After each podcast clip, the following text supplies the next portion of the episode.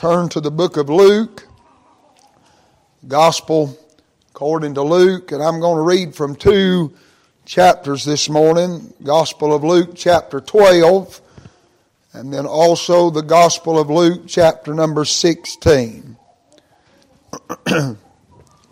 Luke chapter 12, and then also chapter number 16. I desire your prayers this morning that the Lord would help us and uh, touch us. I realize that I can't do anything without Him, and I need His help and need His touch this morning.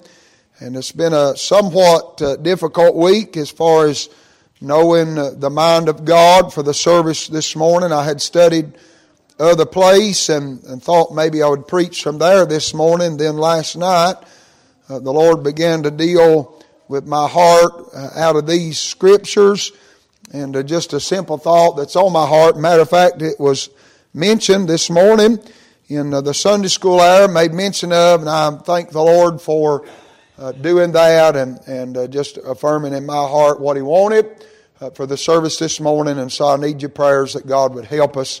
And as much as I enjoyed Wednesday night, I'm very well aware it won't do for this morning. And uh, we need the Lord again today. And so I trust that the Lord will help us and that you'll pray for us. Luke's Gospel, if you found your place, if you'd like to stand out of reverence and honor to the reading of the Word of God, we'll begin reading in chapter number 12 and then read also in chapter number 16. And I'm going to read several verses. I'll try my best to read them as quick as I can and not weary you with reading and standing. Uh, but I feel that I need to read this morning these verses. Luke, we'll begin reading in chapter number 12 and verse number 13. And one of the company said unto him, Master, speak to my brother that he divide the inheritance with me.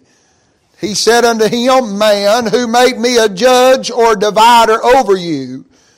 And he said unto them, Take heed and beware of covetousness, for a man's life consisteth not in the abundance of the things which he possesseth. And he spake a parable unto them, saying, The ground of a certain rich man brought forth plentifully. And he thought within himself, saying, What shall I do? Because I have no room where to bestow my fruits.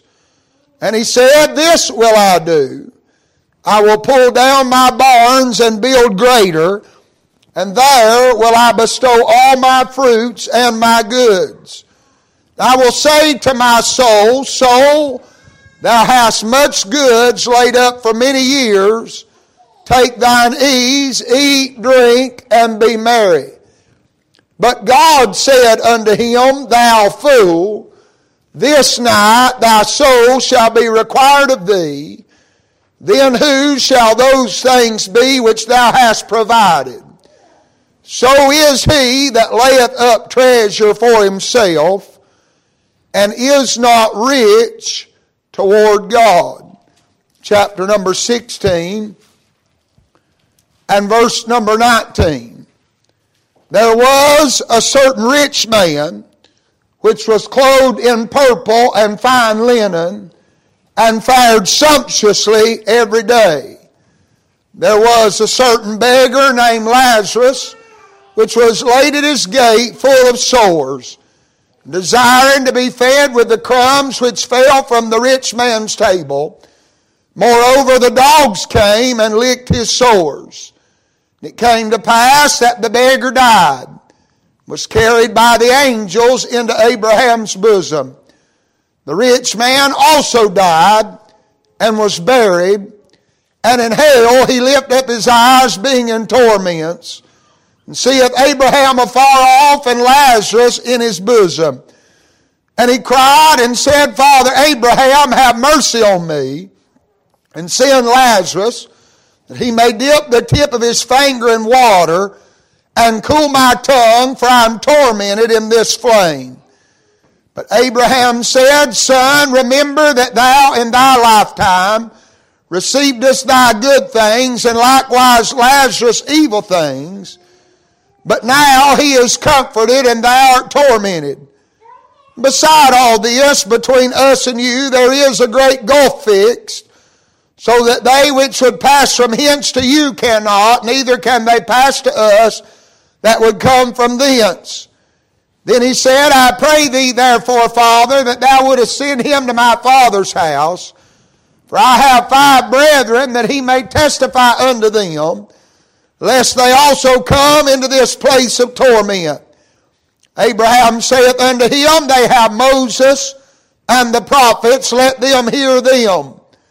He said, Nay, Father Abraham, but if one went unto them from the dead, they will repent. He said unto him, If they hear not Moses and the prophets, neither will they be persuaded, though one rose from the dead. Thank you for standing. You can be seated.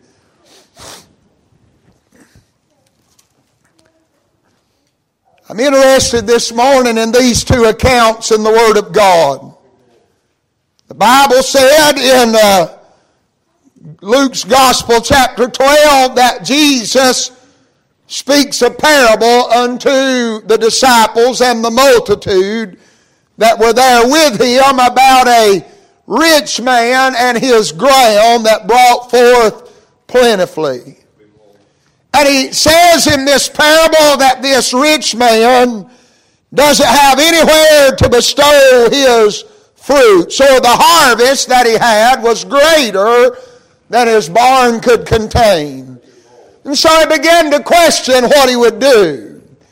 And he said, This will I do. I'll pull down my barns and build greater and there will I bestow all my fruits and my goods, and I will say to my soul, Soul, thou hast much goods laid up for many years. Take thine ease, eat, drink, and be merry. And so this man, according to the parable that the Lord is speaking, is resting his soul in his own works and he is counting his works to be sufficient to give his soul rest. And the Bible said, Jesus, as he spoke this parable, said, But God said unto him, Thou fool. Now, the word fool in the Word of God is not a, a word that's lightly used. Matter of fact, it's a word that we are really instructed not to use. And it's a big deal. We should always take notice when God calls a man a fool. He said, Thou fool, this night thy soul shall be required of thee. Then who shall those things be which thou hast provided? Or in other words, the Lord says, what you're doing, what you've done, the goods in your barn, the increase of your land will not be sufficient to purchase your soul. Matter of fact, Jesus said in another scripture, what would it profit a man if he should gain the whole world and lose his own soul? And here in the scripture, the Bible said in verse 21, is where I'm interested in Luke 12, and then in the account that we find in Luke chapter 16, the Bible said, the Lord says, so is he. What does that mean? Uh, that so is he. That is, the Lord is saying uh, that everyone that layeth up treasure for himself and is not rich toward God is a fool.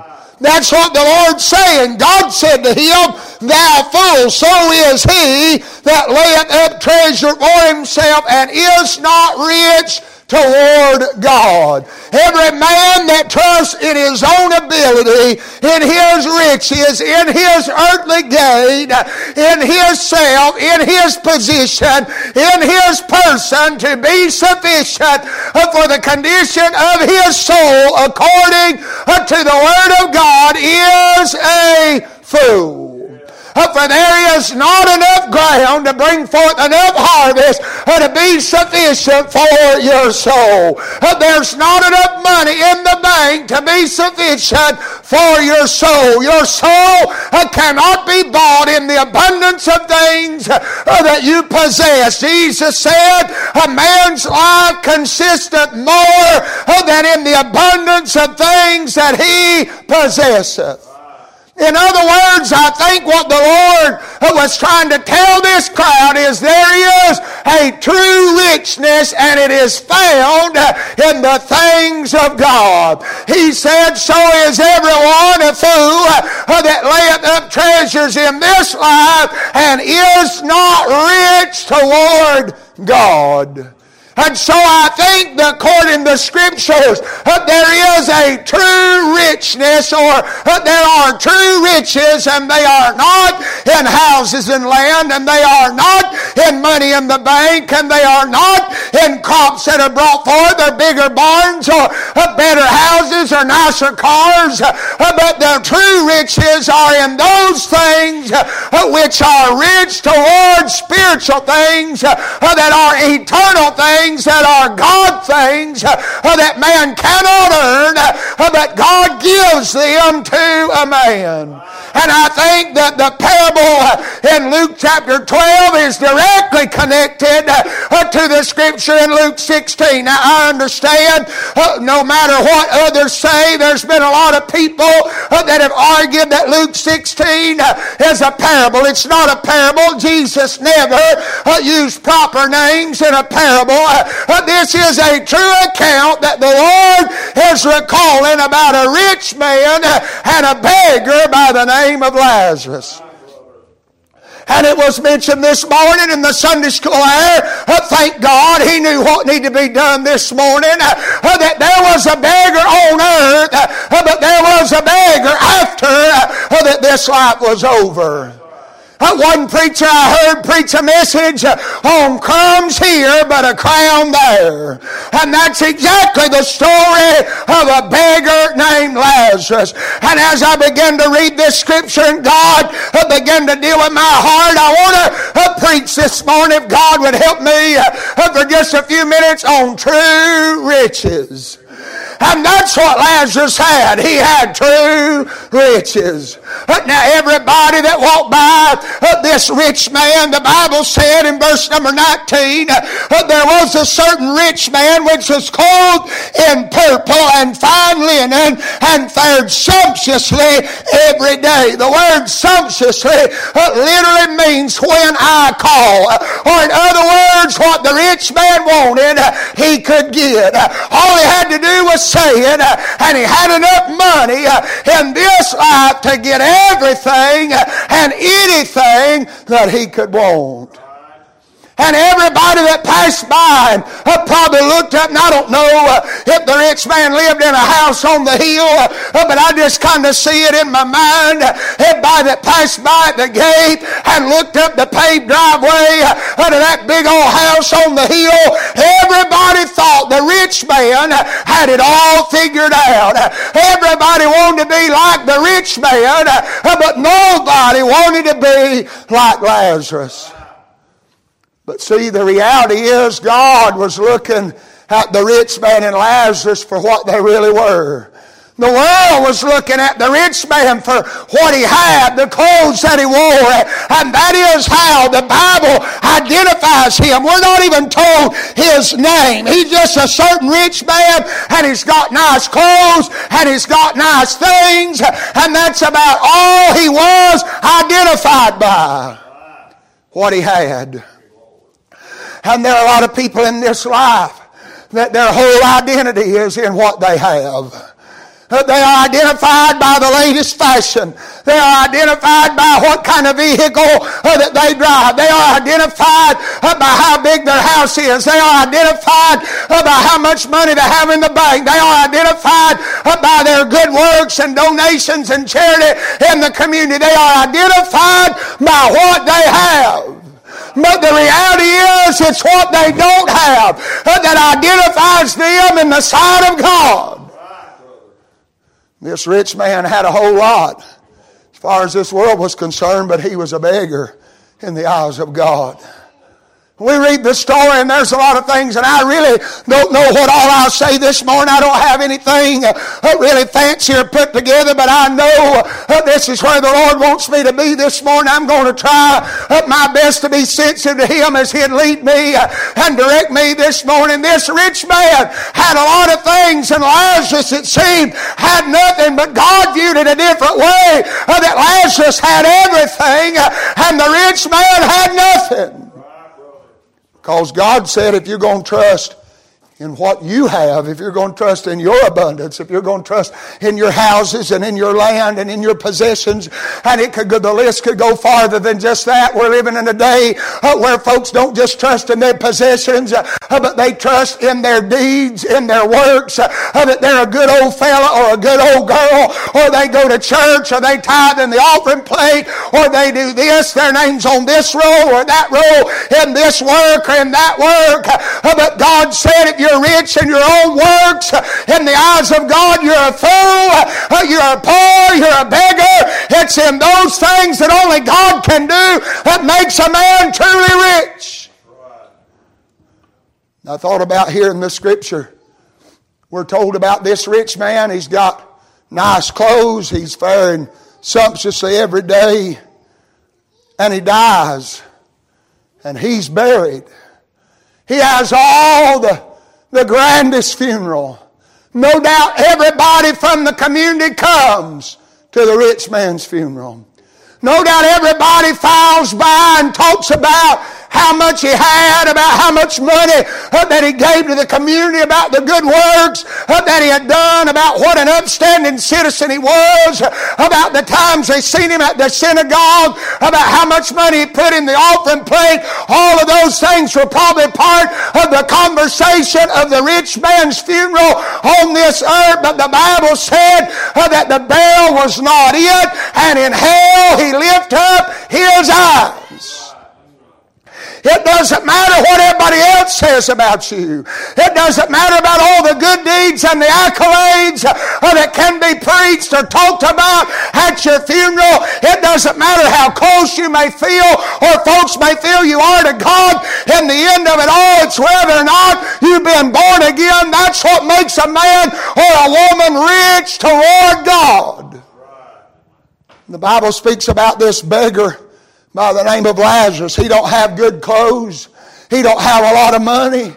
He don't have a house on a hill. He's laid at the gate, at the bottom of the hill of the rich man's house, full of sores, uh, just wanting to eat what crumbs fell from the rich man's table. Had a bunch of dogs uh, that came and licked his sores. Seems to be some of the only friends he had. Everybody that passed by never gave him a second thought. We're told he dies. Aren't told anything about a burial, about a funeral. Probably didn't even have one. But the Bible said he was carried by the angels into Abraham's bosom. You say, why is that, preacher? Because he had true riches. See, the riches, what you have, you, your classification of rich is not, Jesus said it in Luke chapter 12, a man's life consisteth not in the abundance of the things which he possesseth. See, if we were to look at this beggar by the name of Lazarus, there are some things uh, that we could notice. We could notice his situation that he did not have, as would lead the scripture for us to believe he did not have a permanent dwelling place. He just laid at the gate. He was just a beggar. He was just a wanderer. He was just a stranger. He was a nobody that nobody really thought anything about. But I'm glad God knew about the beggar. And God knew where the beggar was. And it didn't matter to God about a house on a hill. It didn't matter to God about barns full of food or money in the bank. This beggar was rich toward God. And that's our situation. And people can take fault. I understand uh, that in the scriptures it said David uh, said, I've been young and now I'm old. I've never seen uh, the righteous forsaken nor his seed uh, begging bread. I think that goes farther uh, than superficial means. I think that speaks more of spiritual things than it does of physical things. There's going to be trouble in our life. Our situation is the same as the beggar. We have here no permanent dwelling place place. Uh, we're strangers uh, dwelling in tents like Abraham did. Uh, we're just here for a temporary time. But if you're saved, this world is not your home. We have a home that's not of this world. And so that's our situation. We should identify with the beggar in that we have we may have a house. It may be on a hill. It may be a nice house. Uh, but that's not our home. If we're saved, we have a home uh, beyond the sky. That's what the writer wrote. And so we look at the situation of this beggar. Everybody thought, oh, poor pitiful beggar, but when it came down to the end of life, when it come down to eternity, it was not poor, pitiful Lazarus. It was poor, pitiful rich man. He was the one that was not prepared. He was the one that was situated so well, and it looked like everything was good. He had that nice house, and he had all the stuff to go with it, but at the end of the day, he did not have true riches. But Lazarus did. Look at the scripture. We see not only the situation of the beggar, and I just got a few things that I want to give you, and I don't know why the Lord wants me to preach this this morning, but I feel like He does. I want you to notice the suffering of the beggar. He suffered. The Bible said not only that he didn't have a permanent dwelling place, uh, but it says in verse number 21, he desired just to be fed with the crumbs which fell from the rich man's table, and the dogs came and licked his sores. Now, you and I sometimes, we look at the scripture, we don't want to think about ourselves being like Lazarus, some beggar at the rich man's gate full of sores with the dogs coming and licking our sores. But I'm going to tell you, uh, uh, there is suffering for the people of God. It is a reality. It was mentioned this morning in the Sunday school hour, but can I give you some encouragement? Paul said, Our light affliction, which endureth but just a moment, worketh for us a far more exceeded and eternal weight of glory. He said, I reckon that the sufferings of this this present time are not worthy to be compared with the glory which shall be revealed in us. Uh, Peter said, if you suffer uh, for a while, uh, yet God will strengthen you, establish you, and settle you. Uh, He'll help you. Uh, he said, if any man suffer as a Christian, let him rejoice, for great exceeded is his reward. Uh, I thought about in the book of Acts when they were beaten, they were commanded not to preach anymore in his name, yet they went out and did did it anyway, uh, were brought back in. Uh, Gamaliel said, uh, You better leave them alone. If this is of God, you can't fight against it. If it's a man, it'll come to naught. And contrary to what Gamaliel said, they beat them and thrust them forth. And the Bible said they went forth rejoicing, inasmuch as they were happy that they were made partakers of Christ's suffering. Paul said, I'll most gladly, therefore, glory in my infirmities Uh, that the power of Christ may rest on me. He said that I may know him in the fellowship of his suffering, uh, being made conformable unto his death. Uh, Peter said, if any man suffer as a Christian, let him rejoice. There is rejoicing in our suffering, for our suffering is producing true riches in us. None of us like to suffer. I don't like to suffer. I'm not one that says, Lord, let me suffer, and neither you. But I'm telling you, through the suffering the writer wrote, there'll come sweet things out of dark places. And there are some times of suffering. Brother Larry Neal uh, preached a message on honey out of the rock. There are some hard times and some difficult places. But the psalmist said he could feed them with honey out of the rock. Now, honey don't come out of a rock, it comes out of a honeycomb. Uh, but when you have true riches, uh, even the rocks can bust open uh, in your hard times, and honey can flow forth for you. And so there are suffering times. There are hard times. And I know some of you are here this morning.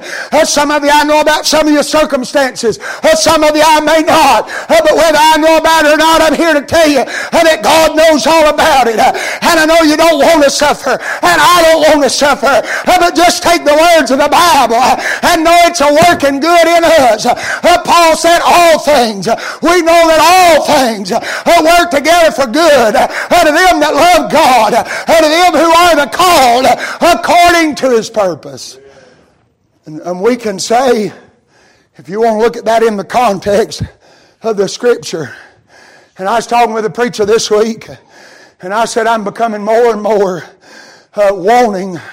The desire in me is becoming greater and not that it hasn't been there before, but I'm just seeing so many people that are deceived, so many preachers that are preaching other men's opinions, and they don't search it out for the book in the book themselves.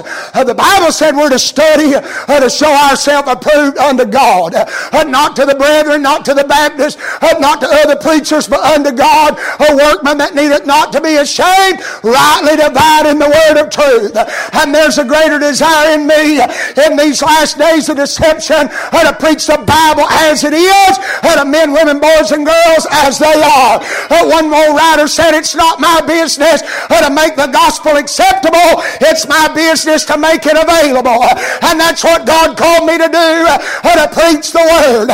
Paul said He didn't send me to baptize, He didn't send me to do any of this other stuff, but He sent me, He separated me from my mother's womb to preach the gospel. You can fall out with that scripture if you want to, but if you fall out with it, you have to fall out with God, not with me. God saw his preaching. God, the Bible said it pleased God through the foolishness of preaching. That is the method that God himself chose. And he put so much emphasis on the preaching that Paul said he was separated from his mother's womb. It was in the mind of God for him to be a preacher of the gospel. That is right. That is right. And there's a desire in me to want to preach the gospel in its entirety, in its let the Bible come. I, there's nothing wrong with reading about other men. We have to understand, just as was said this morning in the Sunday school hour, they are men and they are fallible.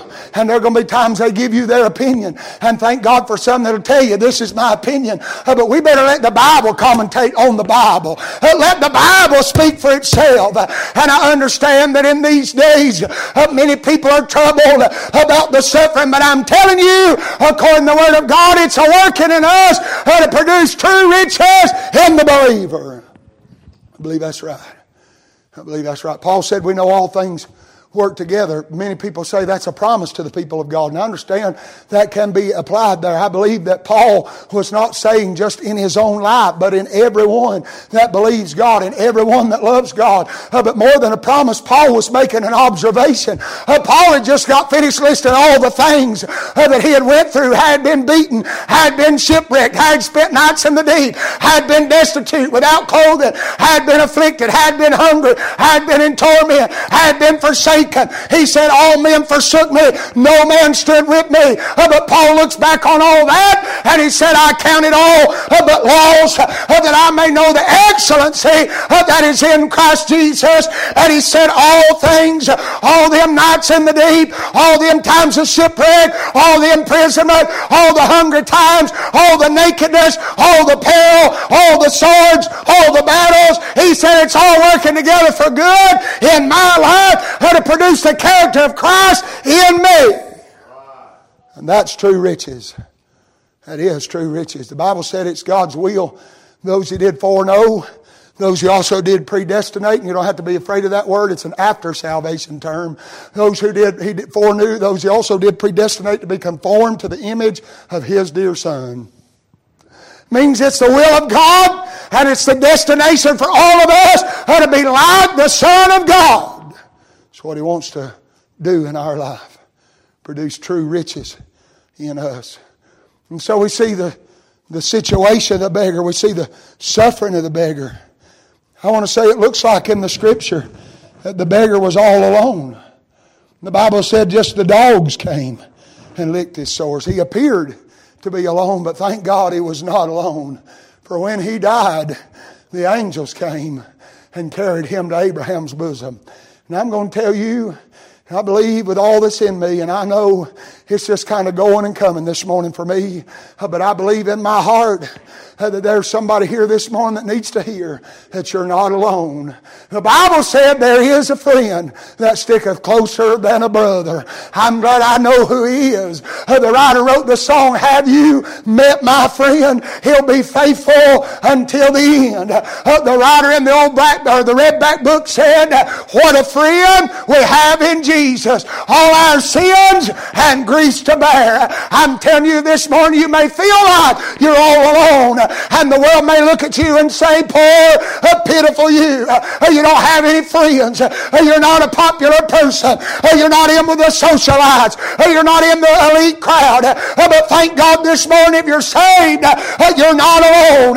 He made us a promise He'd go with us all the way, even to the end of the world. It doesn't matter what comes. If the storm comes, He's still there. When death comes knocking at the door, He's still there. When the valleys come and they're dark and we can't see, He's still there. Uh, when our friends forsake us, He's still there. Uh, Paul said, All men forsook me, but he said, Notwithstanding, the Lord stood by me and strengthened me. I'm glad there is someone, there is a friend. The writer said, I have somebody with me all the way. All the way. So I'm glad we're not alone.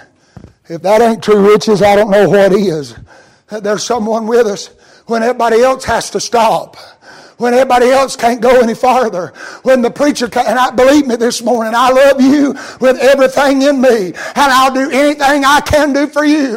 That's what God has put in my heart, and I thank God for it. Uh, but you're going to walk through things uh, that I'm going to have to stand back. Uh, you're going to walk through things that I can pray for you, but I can't walk through them with you, and I can't help you out, and I can't go into the shadow with you, or down in the valley with you, or behind the doors with you. Uh, but I'm glad when nobody else can go, uh, I'm glad there's somebody uh, who's always with us. He can go through the doors nobody else can walk through. He can walk in the dark when nobody else can see. I'm glad this morning to know there's somebody with us all the way. And that's true riches this morning.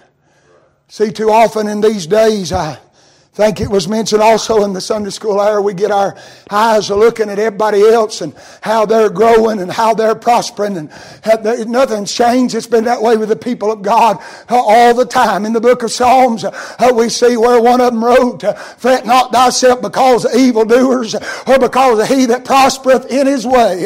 There are times we get to look at everybody else and feel like, like they're the rich man and we're just the poor pitiful Lazarus begging at the gate. But I'm telling you, you Lazarus had true riches and what the rich man had run out on him.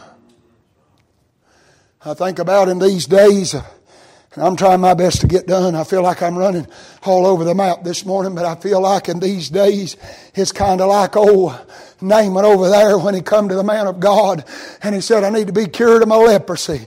And leprosy is a type of sin in the Bible, probably the greatest type in the Old Testament. It's a blood disease. And only the high priest could pronounce you clean. And it could only come through a work of God. And that's how salvation uh, comes. And thank God we have a great high priest uh, passed into the heavens, Jesus Christ the righteous. And I thought about his name and come and, the man of God didn't do what Naaman thought he ought to do. I mean, Naaman had it in his mind how everything ought to go because Naaman had prestige and Naaman had a name and Naaman had money and Naaman had a position. He said, Surely I thought he'd come out and strike his hand over the place and call on God and save the leper. And the man of God didn't even go out. He just sent the servant said, Go tell him, dip in Jordan seven times. And his flesh will come again like the flesh of a little child. And Naaman, the Bible said he was wroth. He was angry. He said, Are not Abana and Pharpar, rivers of Damascus, better than all the waters of Jordan? And I'm afraid in these days that's what folks have looked at. They want to do it the Abana way or the Pharpar way. And you can study them rivers. They were beautiful rivers, flowed through beautiful country. But one of them, I don't remember which one's which, but one of them was a seasonal river. It only flowed a little while. And when things got hot and the waters and the rain quit coming, the waters dried up. I'm going to tell you, there's a whole lot of people flocking to a whole lot of different things and a whole lot of different associations and organizations, so-called religious organizations and so-called churches, and they're trying to do it their Abana and Pharpar way. But I'm telling you, it'll dry up on them somewhere along the line. And another one, another one, I think maybe Pharpar is called maybe the Golden River and it was a very beautiful place, but it flowed out in the middle of the desert and then it vanished. And I'm going to tell you, there's a lot of people trusting in a lot of things. And as long as everything runs well, everything's good. But you let them get in a dry time, in a hot time, in a hard time, somewhere out yonder in the middle of the desert, and what they're trusting in dries up on them, and there they are. But I read and studied and heard another preacher preach on it too. He said that river of Jordan, oh, was muddy, and it didn't look like much. And I've been there. And I'm not bragging about that. And you don't have to be there to understand it. But it's not much to look at. You can't see to the bottom. It's not pretty water like you'd go to the Gulf or the coast somewhere and see. I mean, it's so dingy. You can't see and a bunch of mud and muck and filth and dirty tainted water. Oh, but I'm going to tell you it runs. And the preacher said, and studies say, if you study the geography, it runs all the way to the Dead Sea and that's where it runs out. And you say, what does that mean for me? I'm telling you, what we got will carry us to death and carry us over. I'm glad this morning to know that we have true riches in Christ and it'll be enough to get us to the end. That is right. See, all the world saw when they looked at this beggar was his situation and his suffering, his solitude, that he was seemingly all alone. But what they did not see, what they did not understand, and I'm done this morning. If we look at the scripture, what they did not see is that the beggar had a secret that they didn't know about. And I think about a song. I don't know how old it is. I think it's pretty old. And I don't know who wrote it. But the writer wrote, It's not what you see that makes me a king. See, the world was judging the rich man and Lazarus only by what they could see. But I'm glad this morning it's not about what you can see. But he said, Oh, the writer wrote there, treasures unseen. And I'm glad this morning to know that there's some secrets of the children of God that the world don't have any idea about. And that secret was the fact that he had a hidden treasure. I think about what Paul said about that hidden treasure we've got in earthen vessel. That's the Holy Ghost put in us. That's the secret the world don't know about. That when it come time to die, the beggar just had to die in his riches, and it didn't do him any good. And in hell, he lifted up his eyes and he was in torments. But when Lazarus died, he had a secret that nobody else knew about, and it carried him to be with the Lord. I'm going to tell you this morning, I thought about as he looked over, the Bible said, and he saw Abraham and Lazarus in his bosom he cries and says, Father, Abraham, have mercy on me. And Abraham said, Son, remember that thou in thy lifetime received good things, Lazarus evil things. But here's where the whole story hinges on two words but now. See, all the world looked at the rich man one way and Lazarus another way, but now it's that God viewed Lazarus one way and the rich man another and Lazarus had true riches. I was studying this scripture, and I'm done this morning. Lazarus, the word Lazarus, the name Lazarus means he who God helps. And that's the one thing we're, we're recorded. We're never told the rich man's name because he trusted in his riches to be his help, but Lazarus had God for his helper. And it's amazing to me, the Bible records that he's carried, and I know there's a lot of types and there's a lot of things here that he's carried to Abraham's bosom. I thought about there's a different focus. I had read and talked with somebody this week, I think. There's a different focus when you get in the Lord's bosom. I'm not necessarily talking about heaven, but here in this life you can abide at his bosom. And I thought about John when he was there, and the Lord said, One of you is going to betray me. John's leaning on his bosom, and everybody else is in chaos wanting to know, Is it me? Lord, is it I? Lord, is it I? Lord, is it I? And John, he never once says, Lord, is it I? He said, Lord, who is it? John had a different focus than the others because he was on the bosom of God. One preacher said he could hear God's heartbeat. I'm going to tell you, in these days you can too, and that's part of the true riches of the believer. Now, I don't know who needed this this morning.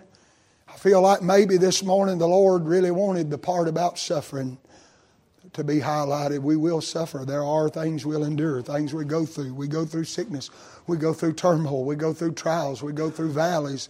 We don't know what to do. We get to places we don't know which way's up. But I'm glad there's somebody with us, and it's a working in us. Paul said, a far more exceeding and eternal weight of glory. Our light affliction, it's just but for a moment. It won't last forever.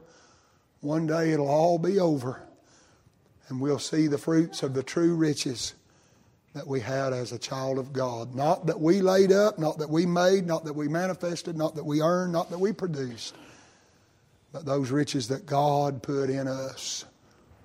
Jesus said, A man's life consisteth not in the abundance of things which he possesseth.